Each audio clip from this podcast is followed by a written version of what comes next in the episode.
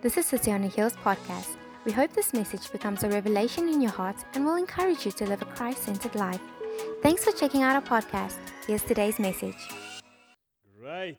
Morning, everyone. Nice to be here with you and uh, welcome to our celebration this morning and also to our online viewers. Welcome this morning. I believe that God has got something amazing in store for each one of us as we end off with our series, Leap Over the Wall. Now, I, I think God has done much in many of our lives over this series. Am I right? Maybe who, who received something from the Lord in this series? Yeah, amazing. Well done. Well done. I see God has done many things. God has called many of us to leap over the wall because God has a plan and a purpose for us. Now, I don't know why you needed to leap over the wall. Maybe you need to leap over the wall because you need to get to a place where you can maybe step into your calling. Maybe you need to restore a relationship. Maybe you need to get involved somewhere. Or maybe you need to manage your finances. I don't know what. What's the reason why God wants you to leap over the wall? Or maybe you need to leap over, leap over the wall because you need to get away from something. You need a wall between you and something. Maybe there's a sin in your life. Or maybe, maybe some addiction in your life that you need to get away from. But, friends, I also understand it's not always easy to leap over the wall. Because if I think of a wall, I think of a wall that has a door in and a window here and there. But sometimes the door is closed and we need to leap over the wall. You know, God has a plan for each one of us. And his plan is called the A plan. God doesn't have a B plan. Because the B plan would say that I don't trust plan A. And God has a plan A because he trusts plan A. And plan B says to me that whenever this doesn't work, I can give up and be happy with second best. Friends, God has a A plan for your life. God wants you to leap over the wall because He's got a plan and a purpose for your life. I remember years ago, uh, I studied, and uh, in my first year, we had this course where you, where you need to learn to speak in front of people. At the end of the year, all the students, we were about 50 guys left after the first year. We stood in a long uh, a row and they had this bowl with topics in.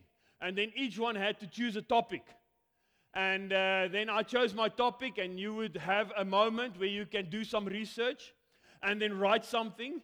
And then you would go and present this before people. And there would be the professors, the doctors, or whoever, teachers, and some people they invited would sit there. And then you would walk in and you would represent your topic to them. And they would give you a point and you would pass your subject. And out of the 50 people, I was the only one that got a re exam. Everyone passed except me. hey? and friends, you know what? But I could have given up there. Because I remember, even in school, you know, with, where you need to speak in front of the school, uh, you know, you've got those subjects you I hated it. It was intense. I couldn't speak before people, you know. When I, my, my pants would, would start to shiver and I would, my heart would be in my throat and I, I, just, I just struggled with that. And then I had that subject and I struggled. But friends, God had a plan with my life. God wanted me to leap over the wall and step into the, His purpose and destiny for my life. And friends, the way I did that was I had to break through the fear and, and, and, the, and, the, and the, the, the, the, just the thought that I cannot do this. I had to break through those things, friends, because God sent opportunities my way. And I had to seize those opportunities because the picture where I'm going was bigger than my fears. And I had to grow, grab those, those moments, friends, and leap over the wall, friends. I had to, to throw down my staff and pick up that snake like Moses and trust the Lord for a breakthrough in my life. Friends, I believe this morning as I stand here, there's some dreams that's been living in your hearts. God has been talking to you for a long time about certain things. Because every now and then you walk around the mountain and you get to that same point where you say, Joe, I need to do this. God wants me to leap over a wall. I need to break through. God is calling me into something. Friends, I believe God is saying, leap over the wall, friends. Let that dream come alive again. Seize that moment. I have a plan for your life. Don't let the dream die, friends. Seize that opportunity. You know, God had a plan for David. God has a plan for you. But, friends, sadly, many of us miss that plan because we don't seize that opportunity. You know, God has a plan for you. He's not going to force you into that. God is going to guide you, but you need to choose. I think of the picture of where Israel stood before the promised land. God had a plan for them. It's been living in his heart for a long time. And they stood before the promised land. They just had to cross the river into the promised land of, of abundance, of milk and honey, the place where God wanted to dwell with his people. But fear kept them away, and they perished in the desert because they didn't seize the moment, they didn't leap over the wall when God called them forth. Friends, God has a gift for you. It's a gift of choice. You need to take that gift and choose the right thing. Let us pray for, let me pray for us, and then we're going to get into our scripture.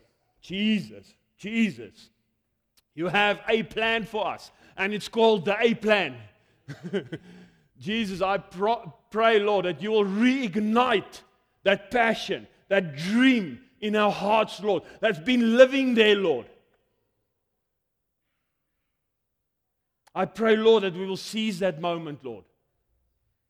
That we'll step into the promise and the destiny and the plan that you have for our lives, Lord Jesus. Thank you, Jesus, that you would break open before us this morning, Lord. Do something in our lives, Lord. Amen. Amen. Friends, let's go to 2 Samuel 11 verse 1 to 3. I want to read there to you. In the spring of the year, the time when kings go out to battle, David sent Joab and his servants with him, and all Israel. He sent them to go do the battle. And they ravaged the Ammonites and besieged Rabbah. But David remained at Jerusalem. It happened late one afternoon when David arose from the couch, his bed, and was walking on the roof of the king's house, that he saw from the roof a woman bathing, and the woman was very beautiful. And David sent and inquired about the woman, and one said, Is this not Bathsheba, the daughter of Eliam, the wife of Uriah the Hittite? And boom, David stands before a choice. He needs to choose between Bathsheba and Uriah. Now, I want to say to you, we can understand David, why he would choose Bathsheba. because he's a male, and Bathsheba is beautiful. So, in our minds, we can understand that. But why should David choose Uriah? Can I say to you, do you know who Uriah was? Uriah the Hittite. This is amazing. Uriah was one of David's 37 mighty men. Uriah was a man when David came out of the cave running from Saul. Uriah came beside David and said to David, I will fight for you. I will walk with you through this time in your life. Through this difficult time, I'm at your side, David. I will not leave you. I will even die for you, David. David knew Uriah very well. You know, he, even Uriah's house was there at, next to the prince's palace. Every, his friends, his closest people were there. He was so close that he could see his wife. Uriah was not just someone, was one of David's mighty men. And he chose between his wife and Uriah.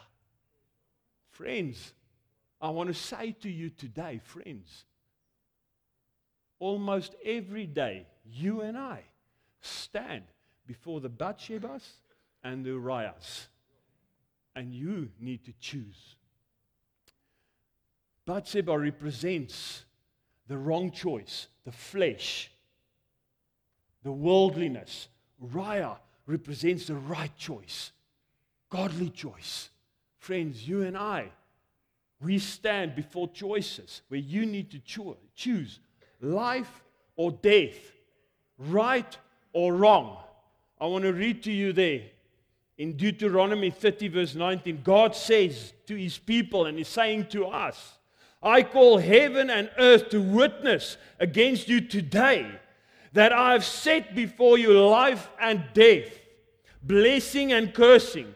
Therefore, choose life that you and your offspring may live. You see, there's a generational thing here. It's not just you, friends. This has an effect. Your choice has an effect on generations to come. Jesus says you can choose this world or you can choose me. He said, I am at your side. I will not leave you or forsake you. I will fight with you. I, am the one that walked with you through difficult times in your life.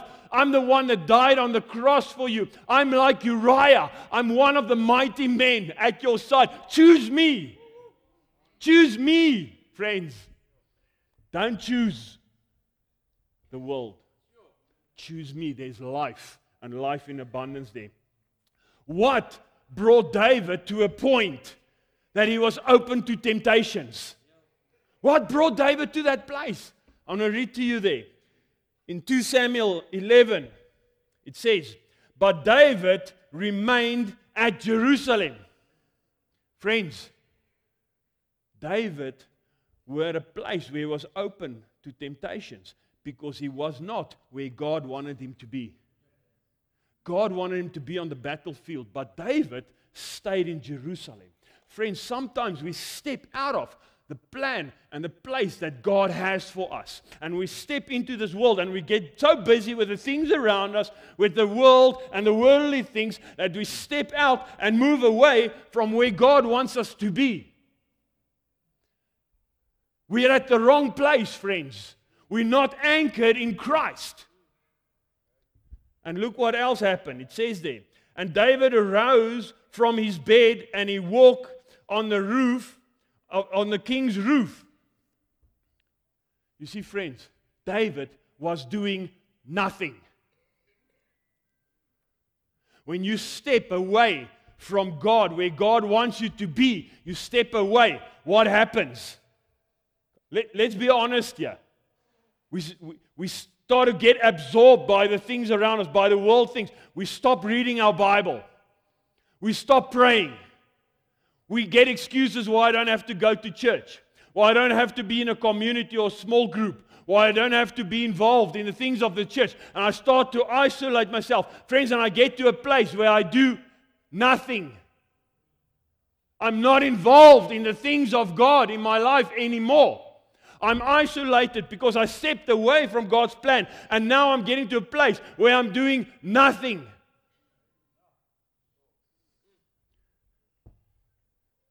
And then I get open for temptations because I'm an easy target. What else happened? In the spring that year, the time when kings go out to battle. Not Joab. He sent Joab. Joab was not the king. It says when the kings need to be on the battlefield. What do you wear when you're on the battlefield? You wear your armor. David weren't there. He was on the roof. He had pajamas on. Friends, you can't walk around in pajamas. You need to be have your you need to have your armor on, friends. If you don't have your armor on, you are exposed to the enemy, friends. You, you need to be where God wants you to be.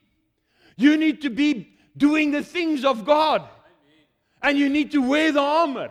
If you don't have that, friends, I'm telling you today, you're going to be an easy target for the enemy. And he knows that.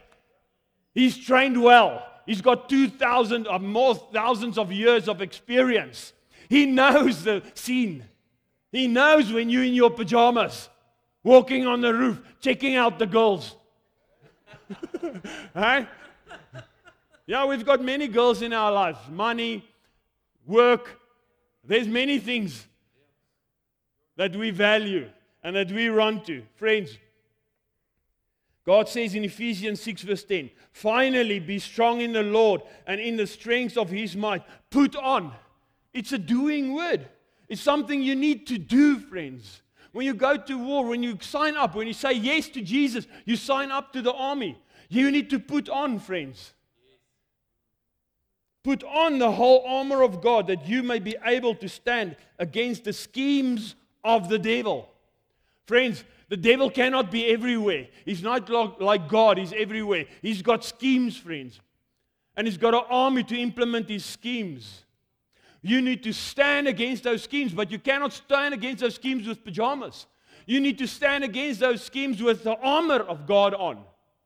Standing where God has placed you, friends anchored in Christ.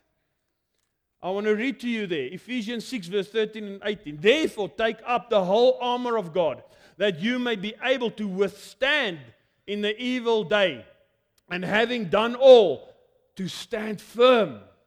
Stand therefore, having fastened the belt of truth, and having put on the breastplate of righteousness, and as shoes for your feet, having put on the readiness given by the gospel of peace in all circumstances. Take up the shield of faith with which you can extinguish all the flaming darts of the evil one. And take the helmet of salvation and the sword of the Spirit, which is the word of God. Praying at all times in the Spirit. Friends, I just quickly want to run through these things because it's important to understand this, to know that we need to wear this armor. What, what is the truth? The belt of truth. It's the Word of God, friends. You need to put on the Word of God. You need to read your Bible. You need to know God's heartbeat. You need to be a Deuteronomy 6 Christian. How does that look? Deuteronomy 6, verse 4 Hear my people, the Lord our God, the Lord is one. We need to know that there's only one God the Father, the Son, and the Holy Spirit. We need to know that there's no other God in this world. It's only God, friends. You shall love the Lord your God with all your heart, with all your soul, and with all your might. Everything that I have, I want to pursue Jesus. I want to love Him. When I stand before my choices, I want to choose Him because I love Him more than the other things. Because everything of mine desires after Christ, friends. Because I know He's the only way, the only truth, the only God. And these words that I command you today shall be in your heart, friends, because whatever in the heart flows out to the outwards. I want Jesus in my heart, not in my mind. I gave my life to Christ five times when I was in school, but it was here. But one day I fell next to my bed and I gave my heart to Christ. God wants to be here, friends. Because when you're here, it will flow out of everything who you are and what you say and what you do. Let Christ be here. Choose Him here. Let Him be a revelation and not a thought or an idea. You shall teach Him diligently to your children. Can you see there's a generational thing coming through again? It, you shall talk of them when you sit in your house, and when you walk by the way, and when you lie down, and when you rise up, and when you walk on your roof, and temptations come, you speak Jesus. Wherever you are, people want to see, people must hear Jesus, my friends, because that's what we stand for. If you've got that on, friends, I'm telling you, you're going to be strengthened when temptations comes your way. And you shall bind them as a sign on your hands. Because what? Why on my hands? Because it's what I do. In everything I do, people must see Jesus. And you shall, it shall be a frontlet between your eyes. Why yeah? Because my thoughts, in everything I think, people must see Jesus. Friends, help us, Jesus. You shall write them on the doorpost of your house and on your gates. Wherever you live, people must experience Jesus. And look, it comes with a promise, a generational promise. And when the Lord your God brings you into the land that he swore to your fathers to give you, with great and good cities that you did not build, houses full of all good things that you did not fill, vineyards and olive trees that you did not plant, and when you eat and are full. God gives us a promise, friends. If you choose Him, you step into a land of overflow, friends. Put on the belt of truth. Choose Jesus. Put on the breastplate of righteousness because it covers my heart. I want to give my heart to Christ. The shoes of righteousness, shoes to proclaim the gospel. Because if Jesus is in my heart and I wear the Lord, people will see it in my life. They will see the fruit manifest wherever I walk. You know, someone once said, proclaim the gospel and sometimes use words. when you walk, you proclaim the gospel through your life, how you deal with things, how you react, how whatever people see Jesus in that. The shield of faith, trust in God that He will break through for you. The helmet of salvation, in your mind, renew your mind, fill your mind with the Word of God. The sword of the Spirit, be Spirit led, make room for the Holy Spirit. The sword is also the spoken word. When Jesus was tempted, what did he do? He spoke the word of God. When the enemy wants to come, speak the word of God to that enemy. And one other weapon, it says praying at all times. For me, that is the spear. You know, friends, when you stand before choices, Bathsheba or Uriah, you know, if you start to pray, the choice is easy. because you know when you when when you when David could choose Bathsheba and if he would move from there into the spirit and start to pray I'm sure I'm sure God would speak to him and say David my man you're not at the right place. You you are busy making nonsense yeah focus on Uriah look away walk away but David did not follow that because he didn't wear his armor. He wasn't, he wasn't at the right place, friends. You will, friends, you will stand before choices in your life. And how are you going to make those choices? You know how you're going to make that choice? You're going to make that choice on where you focus. David saw Bathsheba, he focused on her. It's like uh, Eve when she was in the garden. The enemy said, There's a tree with nice fruit. And he, he, he just brought a focus onto the tree. God said, There's many trees. That's nice. David, you've got many other wives, man. This is Uriah. It's your right hand man. It's his wife. You've got meaning, man. What's the problem? Now he's focusing there, he's not looking away.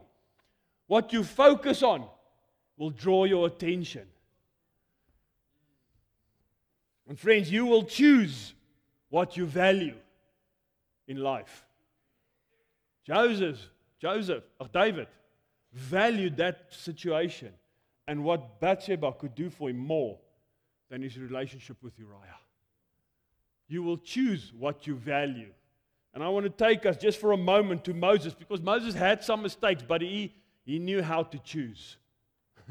I want to read to you there in Hebrews 11, verse 24 to 27. By faith, Moses, when he was grown up, refused to be called the son of Pharaoh's daughter, choosing rather to be mistreated with the people of God than to enjoy the fleeting pleasures of sin. He considered the reproach of Christ greater wealth than the treasures of Egypt, for he was looking to the reward. By faith, he left Egypt, not being afraid of the anger of the king, for he endured as seeing him who is invisible. Friends, the first one, he refused to be called the son of Pharaoh's daughter. You, we value our identity. But where do you find your identity? In Christ or in the things of this world? Friends, wherever you find your identity, that's where you will focus and that's what you will value. Do you want people to say, Well done, you have made a lot of success in this world, you have accomplished many things, you have a lot of money. You have made it. Or do you want someone to say, You're a man of God that puts God first in your life, that serves God? What do you want people? What should their first reaction be when they see you? What will people say when they see you, friends? What do you value more? Yes, I want people to say, I see a godly man, and I also want to be successful. But I don't want my identity to be built by my success. I want my identity to be built and anchored in Christ, friends. Moses understood that. His identity was in Christ, not in Egypt. I mean, Egypt has everything that a young man or a young woman would love to have. Everything. It's there. But he valued his identity in Christ more. It says, choosing rather to be mistreated with the people of God than to enjoy the fleeting pleasure, treasures of sin. Value your calling, friends. This world can give you moments of happiness, but your joy is in God, friends. These things are going to go away, it's going to pass. But God is eternal, friends. Let's value our, our calling in this world. In 2012, I, I was in business and I had to make a call. And I decided to leave business and step into ministry. I still had some business, but my focus started to change because God called me to something else. And I'm not saying leave business or leave your workplace or whatever. I'm just saying, where do you find your joy? in Christ or in the things of this world. Because you will pursue and value wherever, whichever you value the most. And it says there, he, uh, uh, uh, um, he, he considered the reproach of Christ greater wealth than the treasures of Egypt, for he was looking to the reward. Value your destiny, friends. Where you are going, friends. The things of this world is temporary. God is eternal, friends. Let's value eternal treasures more than the treasures of this world, friends. If you value the treasures of this world, you will choose that. And I'm not saying it's wrong. I'm just saying, friends, there's temptations. If you value treasures, you will look at this differently. If you value this more, you will look at that differently. What do you treasure, friends? Where's your treasures? And it says there, for he endured. Friends, I want to say to you, endure. Keep on doing the right thing. Keep on pursuing Jesus. That's the best choice. Temptation is not sin. You see, you are first tempted. David was tempted. Temptation is a proof that sin exists. Temptation is sin's desire for you. Genesis 4 7 says, Sin is crouching at the door, and its desire is for you. With temptation, you have a choice. You see, David was first tempted. Facing temptation is not the greatest problem. Entertaining temptation is the problem. Because David had a choice. While he was tempted, he had a choice, friends.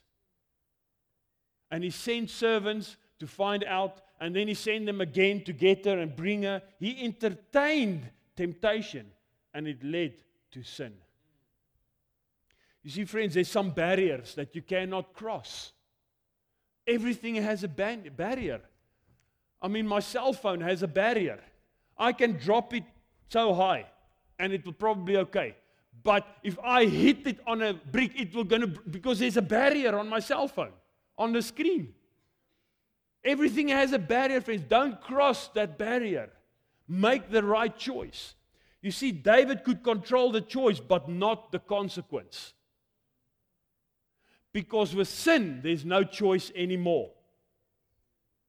only consequences. Can I show this to you? David tried to manipulate the consequences. In 2 Samuel 11, verse 8, uh, David sent to Joab a letter and said, Bring Uriah to me, send him to me, because now he slept with his wife and he, and he heard she's pregnant. Now he's got a problem. Things are happening now. He has sinned. And now he wants to manipulate the consequences, the results, and try to do something. And then David said to Uriah, Go down to your house and wash your feet. And Uriah went out of the king's house, and there followed him a present from the king. I think it was a nice, not a bottle of water. I think it was a bottle of something else. he wanted to make him drunk so that he could go back to his house. But Uriah slept at the door of the king's house with all the servants of the Lord and did not go down to his house because he honored the king. And he said, The men are fighting in the field, and if they fight, they can't be with their wives. Who am I to be with my wife while my brothers are fighting? Hey? What an honorable man.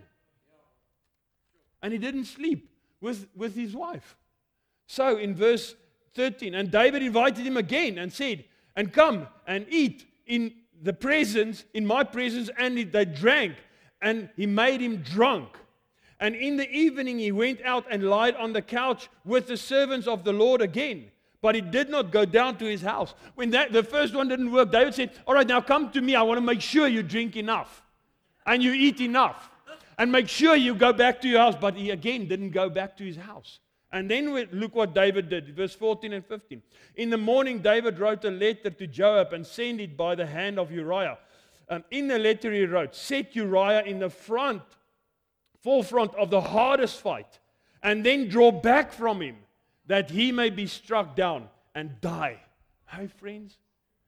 It's just, it just pulls you in deeper and deeper and deeper. And now we try to, to do, set things right, manipulate circumstances, but it just pulls you in deeper and deeper and deeper because it's not the right way.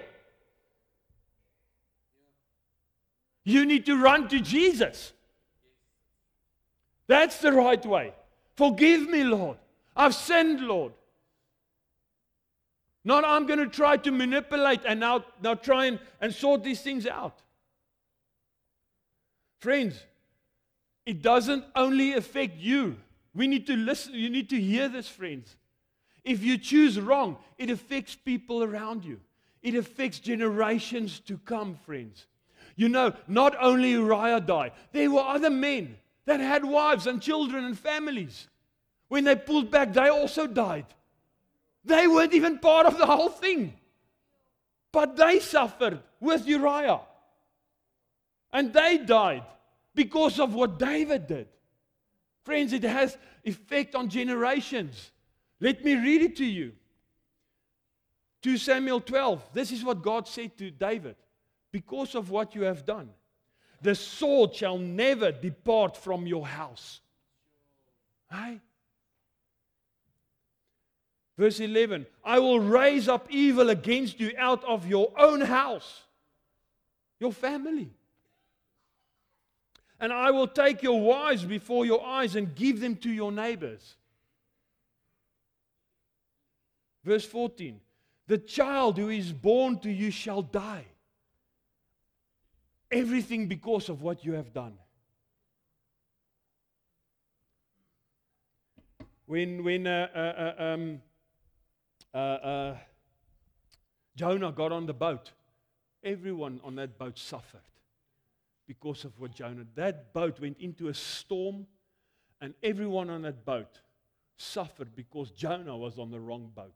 He wasn't where God wanted him to be. He stepped out of where God wanted him to be into a place where he started to isolate himself, like David, and he became open for temptations. But everyone else suffered. And they started throwing their cargo and things overboard, and they, they were fearing death because Jonah was at the wrong place. Friends, be at the right place. Choose Jesus.